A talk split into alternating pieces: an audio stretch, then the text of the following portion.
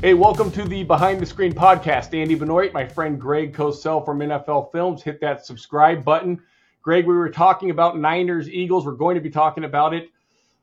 I don't know if there's a bigger game in the league this year. No, there may not be. I mean, of course, every week we say there's some big games, but you know, this was the NFC Championship game last year, which never turned out to be what many hoped because of the injury to Brock Purdy. Um, and now we're back uh, in Philly for this game, uh, and it's. I think it's a fascinating tactical game. That you know, and I know you and I think that way more than the the you know the sense of wow, it's just a big game. I think it's yeah. a fascinating tactical game. Yeah, no, we'll we'll get into that. And the Niners, they were on the Thanksgiving game, so their guys had some days off after that. I was able to call some of them. They are very aware. They know that if they don't win this game, their chance at the one seed is is pretty much gone out the window. This yeah. they view this as a a wild card playoff game almost without elimination to some degree. And it's Here's interesting a theory. to say that. No, yeah, go ahead, say, go ahead. The fact that they played on Thanksgiving is particularly interesting and maybe even more relevant because the Eagles defense played 92 snaps against the yeah. Buffalo Bills on Sunday. And, uh, you know, uh, Jordan Davis played 62 snaps. I don't think he's probably ever played 62 snaps in his life in a game. Jalen Carter played 76 snaps. We don't know, you know, as you and I talk on a Wednesday evening, you know, Fletcher Cox left with a groin injury. You Normally, groin injuries don't heal in a week. Um, Zach Cunningham left with a hamstring injury. Normally, they don't heal in a week either. So, not only did the Eagles have major guys like Davis and Carter play more snaps than they've ever played, but they also could be down some defensive players as well that are particularly important. That's a great point. I had a, a, a friend in coaching years ago. I guess people can figure out who this is if they want to really dive into it. But I believe they had 101 snaps in a game and they played the Thursday right after that. Oh. And the coach was lamenting that he'd left his start. It, it, they didn't need to keep the starters in for all one. It wasn't an overtime game, and uh, he was lamenting that later. So at least some rest for the Eagles. But uh, here's my theory, Greg. Brock Purdy, Niners offense, Eagles defense, that side of the ball. I think if you Tell me what you think. I think if you took someone who knows football at a high level, and let's say they awoke from a coma after a year, and you just dropped them in and they you put on the 49ers film and you told them that guy at quarterback right there, that, that was their mid first round quarterback that they drafted recently. My theory is that football person would believe you without batting an eye. I agree.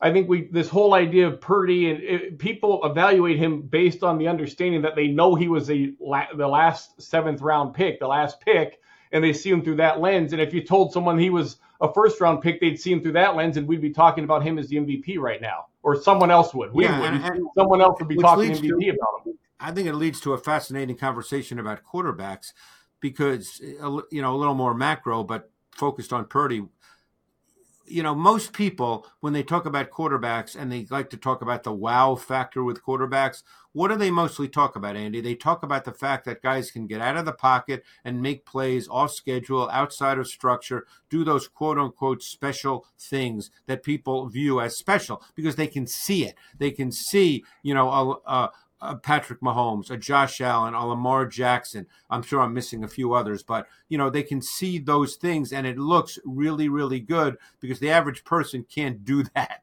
But I right. would argue that Purdy does two things at a really, really high level, which if you're just watching a game on Sundays on TV, you don't necessarily notice in, in any really meaningful way. Number one, I think Purdy is an absolute master at what everybody calls processing. And there are so many times this year where the defense, through late rotation, has changed the coverage look pre snap to post snap. And Purdy picks that up in a heartbeat. And don't forget, we're talking about a half second, second to pick that up. That's not you and I sitting with a clicker and watching the play 10 times. That's Purdy having to recognize that in half a second or a second. And what that means, so people understand, is that it may mean that his primary read initially, based on the play call, is no longer his primary read based on the late rotation of the coverage. And now there's another primary, and he's able to recognize that as quickly as any quarterback in the league. The second thing he does at an incredibly high level is throw with anticipation. I don't know when you're watching tape, but when I watch tape, I often freeze it right when the quarterback separates his hands from the ball because I know he's starting his throw and to see where the receivers are and the routes because I want to see okay, where's he throwing the ball now? And yeah. Purdy's anticipation, there's so many times, and the most recent example was the 28 yard touchdown he threw in the last game to, to Brandon Aiyuk. Um, and I'm sure you've seen that tape yeah. where he threw it well before Aiyuk even began his break, and he put it right on his hands. I don't think people understand how truly special that is. To me, that's wow. That's almost more wow than watching a guy run around. And that kind of trait negates the necessity of arm strength to a certain degree. And the arm yes. strength is kind of one of those other traits that jump off the screen every once in a while. But no, you're right. The running around, what what always has blown my mind, especially around draft time, we hear, you know, who's going to get the next Patrick Mahomes, who's the Josh. I've never ever heard anyone say who is the Tom Brady of this draft class. Correct. Tom Brady, one Tom Brady's the greatest by the widest of margins you could fathom, and no one ever talked about who, how do we go, who's the next Brady. And when they did, if they did say that, they basically meant in the Brock Purdy terms. Hey, which sixth or seventh round pick is going to be a hidden gem superstar? Which nobody knows that because the guy would not have fallen that far if someone had any inkling that he might be a star. I'm just surprised that we don't discuss. Brady was so great, and no one ever stopped and actually discussed the details of what made him correct. Great. Correct. Yeah. And you know, it's funny you say that because we've reached the point where so many people just, I think, flippantly throw out, and I'm not saying they're wrong, but they flippantly throw out that you can no longer be a great quarterback unless you can move around. And and and someone like Purdy can move. He's certainly not yeah. at the level of Mahomes or Allen or Lamar Jackson, um, but he can move. But no one really talks about the subtleties, the nuances, the details, the disciplined craft nature of the quarterback position. And there's so many things, obviously, that go into that, that someone like Brady or Drew Brees mastered. And I'm sure people listening now are going to say, I'm an old fogey and I'm a dinosaur because I'm not, I'm not, you know, reacting to the, to the new NFL game. You know, you know how that goes. But, you know, how many times do we see when we watch as much tape as, as you and I do, where we see in a sense, routine throws that need to be made or routine reads that need to be made, not made because the quarterback is not, you know, it cannot do the, the, the nuance yeah. of the position, the subtlety of the position, the way it needs to be done. And therefore, you know, sometimes on third and seven, an eight yard pass is a great play. And it, it's not a play you'll see a highlight of, but it, it's an important play in a game. And yeah, you know, sometimes so a five yard pass on third and seven is a great play. I mean, I have coaches tell right. me that they when they feel, hey, we we throw it short of the sticks by design. We think we have a better chance of running in this, you know, this certain play call, this scenario, whatever it is. Yeah, there's no stat that'll ever show balls that should be thrown but are not thrown. There's Correct. no matter no advanced metric will be able to do it, not consistently anyway, or balls that should be thrown at a certain time or precision that are not thrown at a certain time and precision. And and to me, because those things can't be measured by metrics, or certainly not metrics now, as you said, maybe they'll never be measured, maybe they will be, but that becomes subjective. I know when you watch tape, you have a sense in your mind, just like I have a sense in my mind, and my sense comes from people who are smarter than I teaching me the quarterback position, which I've now inculcated into my sense of watching quarterbacks. Like when I see a stat, you know, whatever whatever website it is, and I see you know throws under pressure. Well, their their definition of pressure may not be my definition of pressure. So that doesn't right. necessarily mean a lot to me, you know, because when you're taught by guys who really know the position, who either played it or coached it at the highest level, you know, pressure is, you know, that's one of those things where I need to see those plays. I'm not relying yeah. on somebody telling me what what pressure is. No, I'm the same way. So I only use if I am using data for that, I'll use QB hit and of course sack. And the only reason for that is because I figure, I well, if they touch the what is a QB hit? I mean, that's up to debate as well. Right. But if they touch the QB, at least there's you can assume the guy was somewhat close to him. It's the best we can do. Even that, I don't always feel great about. Pressure is very subjective, though. Absolutely. Yeah. And pressure can also be then a function of timing and anticipation because a lot of times guys who have great timing and anticipation can deliver the ball that fraction of a second and fractions matter in this league a fraction of a second before you know sooner and therefore they can negate the pressure. Whereas guys who don't have that refined sense of timing and anticipation like a Brock Purdy what happens is then the defenders get a step or two closer and all of a sudden the pressure is a factor and you know yeah. so you have to watch the tape and have your own definition of what pressure is but you know, sometimes I think in the way that a lot of people talk about quarterbacks now, they lose sight of the fact that it's really a disciplined position because that's the way it's taught.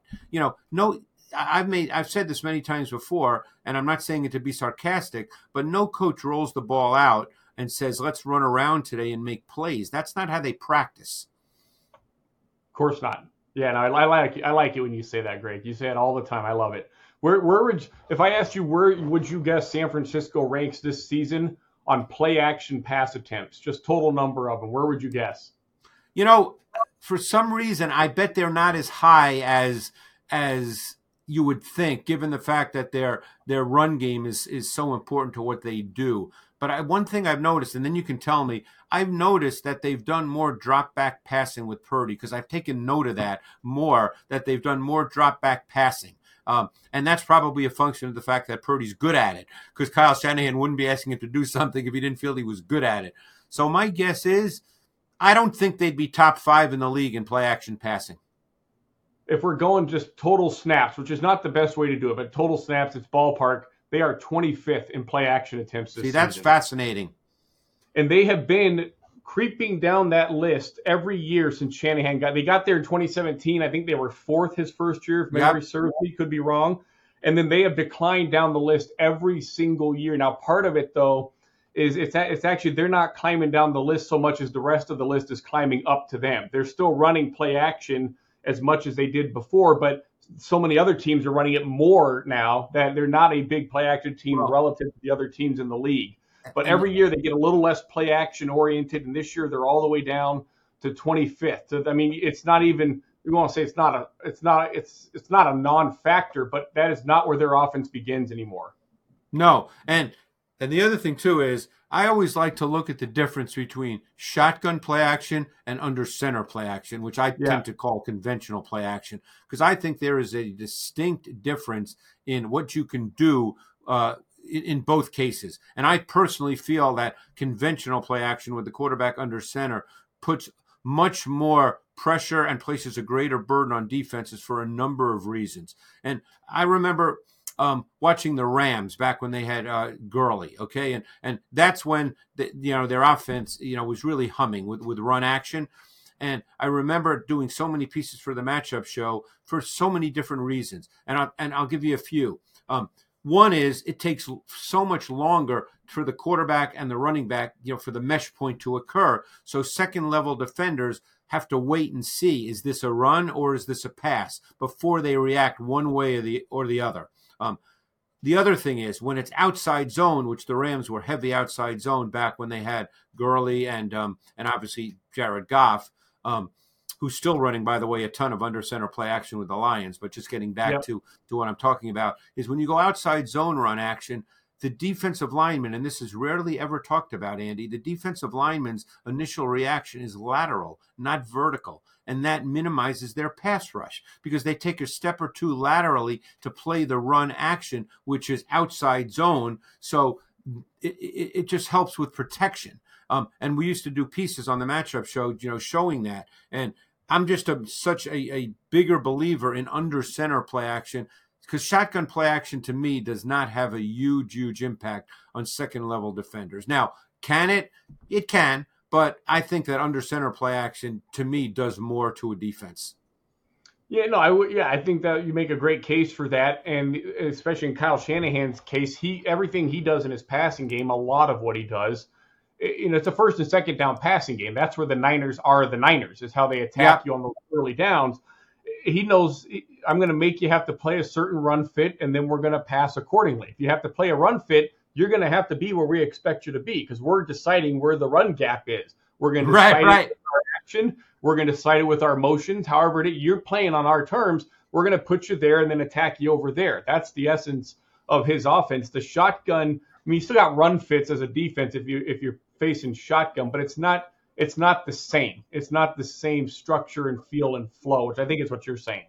Yeah, and and I love what you just said because I always feel that Shanahan he's not so much personnel based as he is formation and motion based because in normal down and distance they play a ton of 21 personnel. You know they play kyle Juszczyk, so it's 21 with a fullback. Uh, so that is kind of their foundation personnel package. So it's not as if he's constantly changing personnel.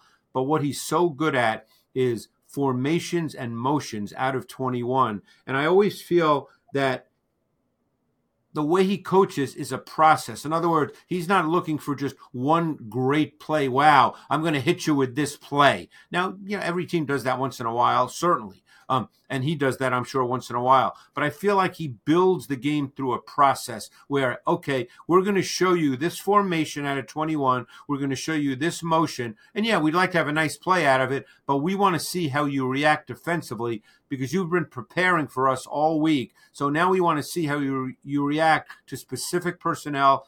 Uh, excuse me, specific formations and specific motions, and then we we bank that and maybe when we get to the third quarter, we know how you've responded to it, and now we can really attack you.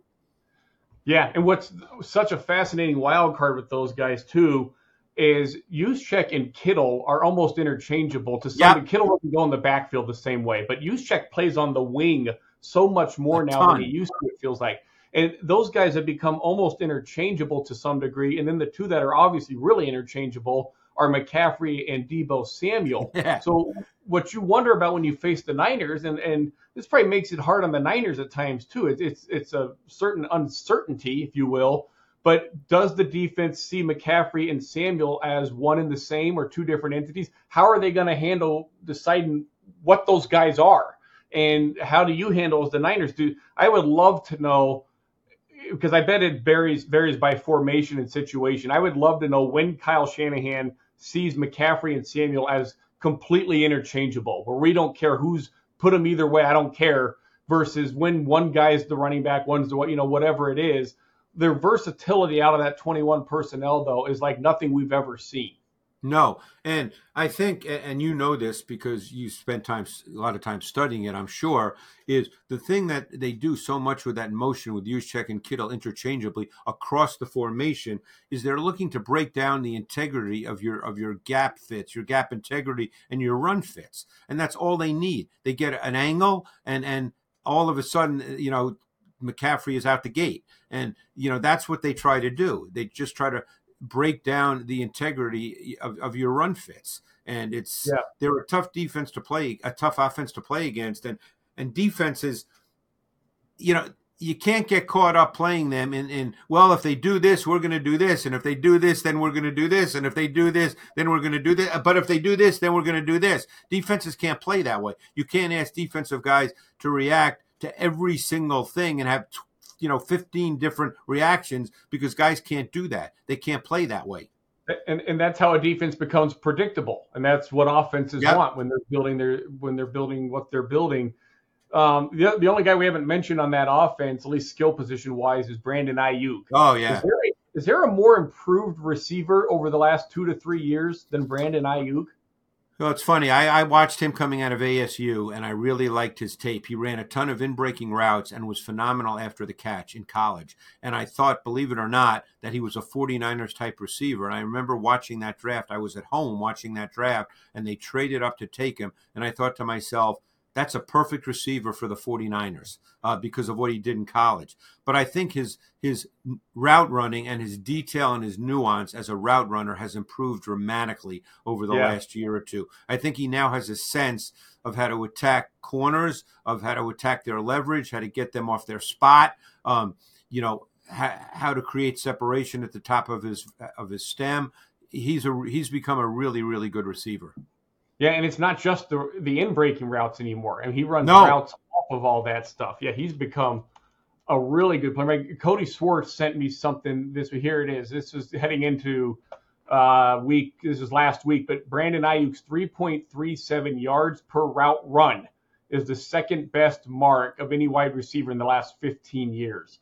And by the way, the guy with the first best is Tyreek Hill this year. so what? Say that again. Say that again. Yeah. So Aiyuk yards per route run. So they you take all the routes he runs and then factor in his passing yards. Oh, so all the routes. So not not just completions or anything. All the routes. And not right. just targets either. Right. Anytime right. Got it, got any it. kind of route. Yeah. So what is got he doing it. on the field? He's at 3.37 right. yards per route, which is second best of the last 15 years. Well, the fact that he's averaging almost 20 yards per reception, which in today's NFL is crazy because a lot of these big time receivers, you know, they're averaging 11, 12 yards per per uh, catch, which you know the NFL has become kind of a shorter passing game for many teams. And the fact that um, he's as close to 20 yards per reception is really remarkable. Really, especially in an offense that's not a downfield attacking offense. They're not a vertical offense necessarily. No, they're, they're not. A catch offense and he's great at it. He's absolutely great at it. Um, here's a, here's one more Niner thing I want to get a discussion going on. Deebo, and I know you don't love these, Greg, but you're I'm, you're gonna have you have to answer. You have to answer. Deebo Samuel or Deebo Samuel in the Niners offense. All right, you're running that offense, or you're running the Eagles offense with AJ Brown. You get to play with one in that scenario. Which one do you want? Oh my God. Um, oh, that's while a tough question. It, while you're thinking, I'll share this, and this actually surprised me. And this was a little while ago. So this, this was before AJ. It was AJ Brown. He's an Eagle last year, right? That was his first year. Yeah, yeah, yeah. This is his second year. Yeah. So this conversation is based on his Tennessee years because this happened going into the 2022 season. But I, I spoke with a defensive coordinator and asked him that same thing. And he said it was an absolute no-brainer. Doesn't have to think about anything. It's Deebo Samuel. Deebo. I, see, I was going to say Deebo, uh, and but you know, but, but I'm but I'm in the but I'm in the Philly area, so I was thinking about it. Brown has been such a good fit in how Philadelphia won. They've done a great job of playing and catering to him. This we talk talk in breaking routes. AJ Brown on slant routes. AJ Brown on go and really the go routes are what he's done in Philly that he didn't do at the highest of volume, not not this kind of high volume in Tennessee. But he's uh, that's a hard discussion. I was surprised that that coordinator was so one sided about it. Well, Actually, it's funny because did you get a chance uh, to watch Philly's offense this week? Not uh, remind me who they who do, who do I see them against? Buffalo. No, not yet. And I and right, well, honestly, I'll be, I'll be, honest. I hope I don't have to. I'm not looking forward to watching five quarters of, of worth of snaps. Well, I, I will. The reason I'm going to mention this is because you know when when you watch tape, there's certain things you you never know. Okay, like I'm watching I'm watching Philly's offense, and I'm seeing a 33 yard completion to to Devonta Smith in the third quarter. Then I'm seeing a 17 yard completion in overtime, and it's the exact same play. And I'm looking at the coverage and what it looks like to me because this, you know, I, I know coverage. I to a good extent. It looks like they're playing quarters to the field, and it looks like they're playing two man to the boundary. And and, mm-hmm. and AJ Brown was the boundary X because Rasul Douglas was basically playing press on on Brown. Okay, so I mm-hmm. thought, okay. And, and and he let Brown run by him and undercut him because he had the safety over the top. So it kind of looked like two man. Um, but I since found out uh, that from someone who knows that they were actually it was still all quarters but when brown was the boundary x and was lined up just on the numbers that they wanted rasul douglas who's the boundary corner for the bills they wanted rasul douglas to play him straight up man with slight inside technique because they wanted to take away all those inbreakers that he's so good at so it's still in their quarters you know concept it's just yeah. they're playing it specifically when he lines up in you know uh, in a certain spot as the boundary X. Now, there's no way I would know that. There's absolutely no way I would know that watching tape. It looks like they're playing two man because that's the way it plays out.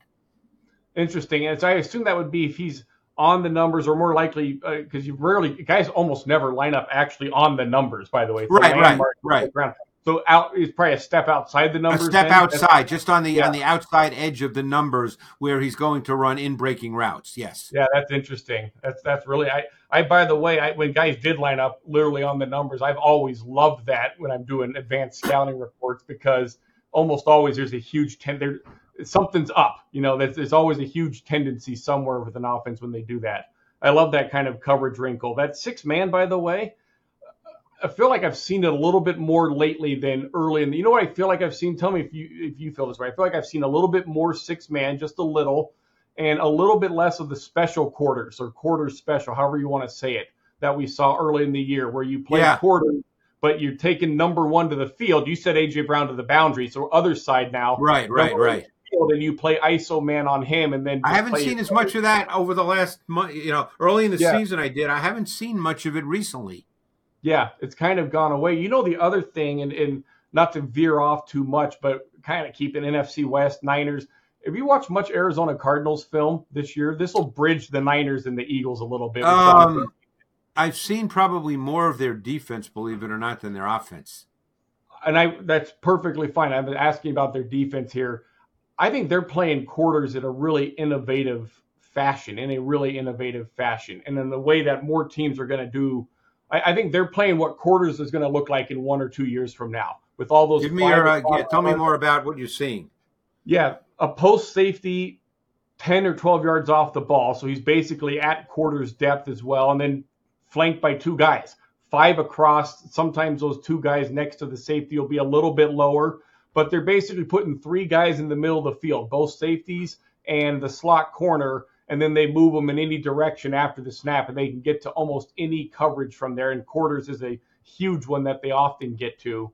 Uh, I think blurring your safeties in your slot corner is where the quarters coverage is eventually going to go because it makes it extremely difficult to dissect from the offensive well, standpoint and it's interesting you say that because that leads to a point that I something I think I feel like I've noticed more and more, not necessarily specific to what you said, but now I'm going to kind of take note of it a little more. Um, uh, is I, I feel like I'm seeing so much more disguise and late rotation this year, a ton yeah. more. Uh, you know, I don't feel like I saw anywhere near as much as I'm seeing now as I did, you know, in, in recent years. I feel like there is a ton of late rotation, and obviously we know why teams do that, but uh, because they want to, you know, sort of slow down or speed up, whatever, however you see it, the quarterback. Um, you know they want they want the quarterback to play faster you know mentally because he's not seeing it the right way and when you're not seeing it the right way everything about your body speeds up because you know you're limited with time um, but yeah, I just feel that I'm seeing more and more. Do you feel the same way? I do feel the same way, and I think a big part of it is we're seeing more split safety looks before the snap. I've been actually started tracking this last year, and this season I believe it's about 35 snaps per defense. That's how many times they line up in split safety look before the snap. Last year was 33. The 10 years before that, it was in the high teens, low 20s. Yeah, it's a huge jump in split safety defense. It was kind of a Vic Fangio thing, and everybody started running that scheme, so you get a little more of it. But now even the teams that don't run the Fangio scheme line up and split safety a lot. It makes all the sense. And I actually had a conversation with uh, uh, an offensive coach six, seven years ago, and I asked him, why don't defenses do this every play? Because you can get to any coverage out of out of those splits, especially if it's quarters depth, where the safeties are 12 yards off the ball. You can get to anything by the time you need to be there on almost every single snap. Why wouldn't you line up that way every time? And more defenses are starting to do that. No, I agree. And and it, it kind of muddies the picture for a quarterback because the bottom line is is not only can you get to anything, but let's say you have your safeties at quarters depth, but one safety is two yards in front of the other safety. Just you know, for the sake yeah. of discussion, you know, at that point as a quarterback, you don't know is it going to be a split safety coverage with middle open is is someone going to drop down? Is it going to become single high with middle closed now all of a sudden you have to do a lot of confirmation and validation after you take the snap and you know that just speeds up your process because you know you only have a certain amount of time and if you don't feel like you have a clear picture as you're dropping back that changes everything about quarterback play. Absolutely and, and that's why a lot of times quarterbacks, you know, they read the safeties first after the snap, but a lot of their pre-snap reads anymore they pertain to the nickel. The nickel gives away a lot of information based on his leverage to the slot, or he can. And then the linebackers I've found and kind of studying how teams line up, linebackers do not disguise as well. Part of I'm sure that run fit thing is a big factor with it. So Right. I would imagine any more quarterbacks are reading the second level of the defense. It's called the slot part of the second level in this discussion. They're reading that before the snap more than they used to. They, they would almost have to with the way the safeties line up now. Yeah, but I still think you have to. I mean, you have to have a sense of safety distribution because you know otherwise, with a lot of routes, um, you know whether the middle's open or it's middle closed is a big deal. I mean, you can't. that- otherwise, you're going to get stuck. And I would say that, that and I think every QB you, is coached to look to that middle of the field the second the ball snap. That's still where your eyes are going initially. Right. We, yeah. But you, you do you think that it's vital? Are you saying you believe it's vital pre-snap as well? Yeah, I mean, yeah, I do. I, I again, I, yeah, I'd like to talk to some offensive coaches and see what they think. But I do think that you have to you have to have a sense of safety distribution before the snap of the ball. Now it can change, obviously, but it doesn't always change. I mean, you know, I'm thinking back, let's say to uh, you know, I watched. Did you happen to watch the Pittsburgh Steelers offense uh, th- this week? Yeah, Cincinnati game. Yeah. Yeah. Um, and obviously, they came out the first play of the game. They were more aggressive. They worked between the numbers, between the hashes, which we had not seen prior. Um, the first play of the game, they threw a seam to Pat Freiermuth.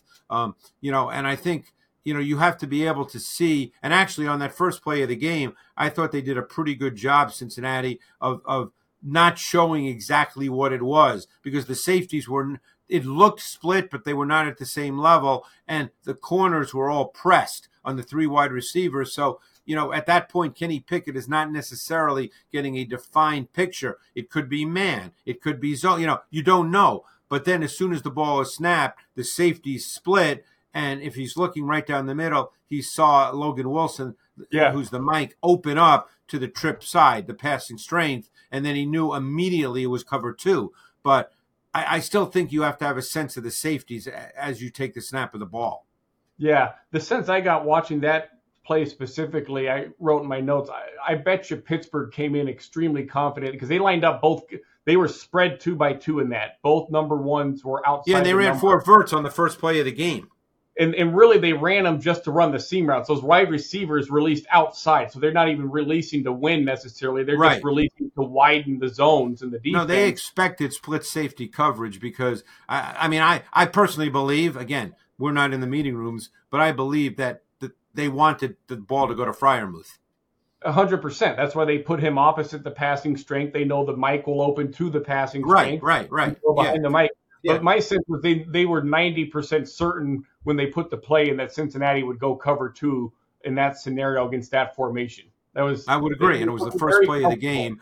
Yeah, and then actually Yeah. they hit Freiermuth on another seam route on third and thirteen on their second possession, and that was another case where you know that one was a you know the safeties again showed quarters depth, but then um, as soon as this, the ball was snapped, the safety to the uh, boundary side expanded with depth, and th- basically that's all Pickett needed to know, and he was able to hit Freiermuth kind of on the seam bender because that was a big void. Yeah, on the boundary side, the seam bender on the Yeah, yeah, yeah, yeah, Yeah. Safety expands over the top. It's cover two. You bend the route inside. You're saying, and that's Right, because I don't think that was cover. It was cover two to that side, but it created a big void, and then he knew he could hit Freiermuth. You know, so instead of a straight seam, he kind of bends the seam a little into the void. Yeah, no, that's and I, that's how I, I know a lot of those seam routes are taught. It's based seam routes. There's two versions. There's the version if the post has a safety in it, it's post safety or deep Right. free safety, and then the version if there's two safeties over the top, and basically you just run your route drifting it away from whatever the nearest safety to you would be. Yeah. How do we get on Cincinnati, Pittsburgh? We were trying to do. Well, look, look, look how. But we we're talking about split we are so safety, and. I, the, the the the Pickett place popped into my head. Yeah. Um, other side of the ball than the Eagles, Niners, Eagles offense, Niners defense.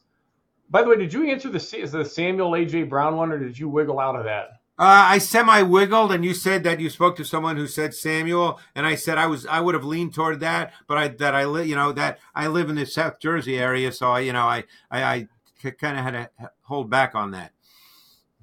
So all right. Oh, well, But I think Samuel. I would say Samuel. Samuel. Yeah. Yeah. Um, other side of the ball, Eagles pass rush, Niners pass rush. Kind of. So Eagles are a little more of a straight rush. You're not going to stunt quite as much. You're not going to stunt nearly as much as the Niners. In fact, let's talk those two pass rushes. Which one?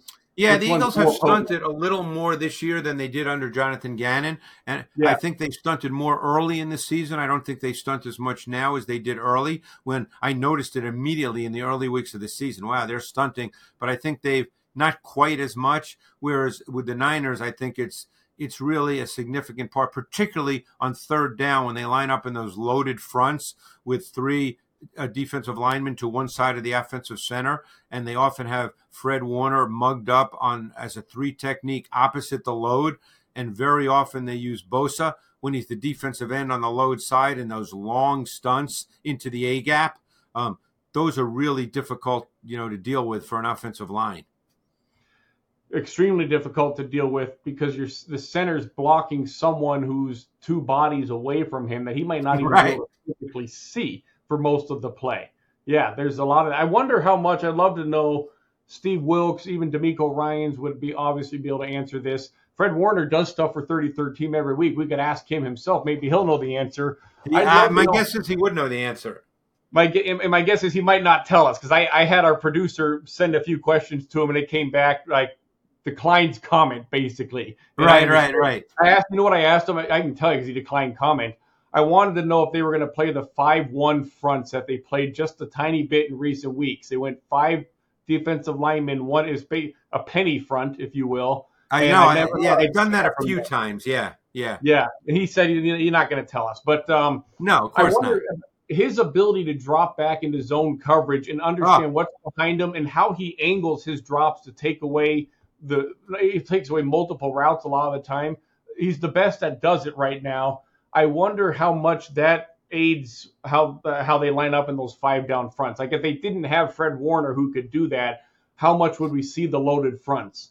Uh, You could be right because his ability to come from the line of scrimmage when he's mugged up like that to get the kind of depth he does, and plus the recognition factor, he always angles it exactly right based on the routes. Um, that's really, really impressive. Um, but the reason they, they put him up on the ball like that is because they want that that guard, that backside guard away from the load, not to immediately slide to the load side, and then he'd be in position to handle Bosa's long stun into the A gap. So now Warner either will will be part of the pressure, and often they'll have a, a, a TE blitz on that side as well with Warner, the pe- the penetrator, and the other D end, the uh, the looper, or Warner just shows enough pressure for a step or two where the guard has to, you know, account for him. But he is so good coming from the line of scrimmage, recognizing routes. I mean, I remember in the playoff game last year against Dallas, he came from the line of scrimmage and basically ran the vertical seam with CeeDee Lamb. Yeah, and and I think that's when Prescott. It was in the red zone, and Prescott threw it anyway, if I recall. Yeah, well, I mean, where, where Warner was initially, there's no way that that Dak Prescott even thought for a moment Yeah. that he he could do that. And plus, there was a blitz on the front side of Prescott that was um, not picked up. No one accounted for the pressure, so Prescott couldn't wait to to read it through and see you know make another throw. Um, Sean Lee has become a buddy of mine, and he is as good at talking football as anyone I know. We're talking the former Cowboys linebacker. Right? Sure. Um, it- we had a conversation a few weeks ago, and he made the point we were talking about handling angle routes as a linebacker. Running back comes out of the backfield, one cut. How do you defend that? And his point, he he always liked to be up near the defense. He didn't want to be playing from depth on that. He wanted to be up tight because he felt like he could limit the back's two way go a little bit. So he, he wanted to hug up a little more than playing off. Yeah. Because if he if he plays off, he's got to defend the back in total space, and and so he wanted to be. I wonder if there's a little bit, and this is truly just me. One, I've never thought until we started talking here. So it's I might look back in a week and be embarrassed. I'm even asking out loud. I wonder if there's a little bit of that same effect with some of those zone coverage drops, though, where Fred Warner, by coming up from the line and dropping back, almost he's kind of dropping it the same way the receivers are running it at that point, as opposed to coming from space opposite the receivers. I wonder if it's easier to, for him to sense and feel the routes by dropping back off the line rather than coming down. Were you asking me to answer that question? asking- I no, would I'm have just- no idea Oh, how Fred. Warner feels about that. yeah, I would. All I know is that he is really good when he hunts up routes, and he's also really good when he's just a pure zone dropper at recognizing routes based on splits. You know, he's yeah. really good at both. One thing Philadelphia did well in that championship game, watching some of those plays. But by the way, do you know the Niners kept the Eagles under 10 yards on almost every snap? They played 28 snaps at cover three. Philadelphia's longest gain on the on those snaps was 12 yards on a scramble that Hurts broke tackles on. It really should have been a two or three yard scramble. Right, right, right. San I did not know that. Covered, yeah, I didn't know until I went back and started looking at some of that stuff this week. San Francisco's cover three, 4.0 yards per play allowed, nothing over 10 yards. Philadelphia in that game, and it, it didn't obviously turn into huge yards for various reasons, but they had some really clever designs to exploit. The Niners are so good, as you know, Greg, at finding over routes. So if you're in cover three and they're sending a deep crossing route to your side of the field, you've got to hunt that up as the backside linebacker. Most oh, without question, yeah, yeah. The Eagles did a really good job schematically. They didn't execute it as well, but the ideas behind it of drawing plays with the understanding that Greenlaw and Warner are going to hunt those up. Now let's go draw something that punishes them for doing it that way, for doing it correctly. They had some really good route combinations to attack that. I wonder if that's something we'll see in this game this week. Uh, we could, uh, we could for sure. Um, one of the other things I remember about that championship game is I thought the Eagles had a lot of success running to the boundary, um, and they had some success where they went four strong to the field and then ran to the boundary because the defense, you know, shifts to the four strong to the field because they have to. Otherwise, yeah. if you're playing zone, you, you can't deal with it unless you you bump over. So, um, you know, I think that's something they'll try to do again. Um, and in fact, the Eagles had a, a, a, great run this past week where they lined up in four strong. They knew Buffalo, and you didn't see the tape, but they know Buffalo foundationally is what we call an over front. So they the, the line is shifted to the strong side of the offensive formation, the defensive line that is, and they were able to run successfully to the boundary, to the weak side. Uh, okay. You know, get get really clean leverage blocking angles. Yeah, the uh, yeah, so Buffalo almost always the three tech will line up on the same side as the tight end, and and that's yep. how they play. Yeah, they're an yeah, over front. Yeah, right. Yeah. All right. last topic before we get out of here. If I asked you, let's see if I can get you to answer this one, Greg, living in South Philly or South Jersey. Is it South Jersey, Philly? South Jersey, area? South Jersey. Yeah, yeah. Who's the best cornerback in this game? The best corner in the Eagles. Uh, in the Eagles Niners game. Wow that a year or two ago that would have been easy. Yep. I don't think the Eagles corners have played particularly well this year. Um, Bradberry's really struggled. In fact, the Eagles have made changes in the last couple of weeks because of Bradberry. Um, two weeks ago, they had uh, Slay, Darius Slay, play boundary corner on every snap, and Bradberry played field corner. This week, they had Slay line up on the side of Diggs uh, all pretty much every snap. Now he didn't match him man to man all the time because Diggs would line up in the slot, or sometimes they would motion Diggs across the yeah. formation to Bradberry's side. But they've clearly made a change. I don't think Bradberry's played particularly well. I don't think Slay, for the most part, has played particularly well. If I had to pick one corner uh, in this game that I think has probably played the best this season, I'd probably say it's Ward for the 49ers. Yeah, I would too. I'd say that without having to give it much thought. And I just watched yeah. the Niners Seahawks film last night. he was phenomenal in that game. I mean, he, whenever he matched up against Metcalf, who's three times his size, he was phenomenal. Ward was really good in Kansas City too. I was he, to me, he's I thought so too.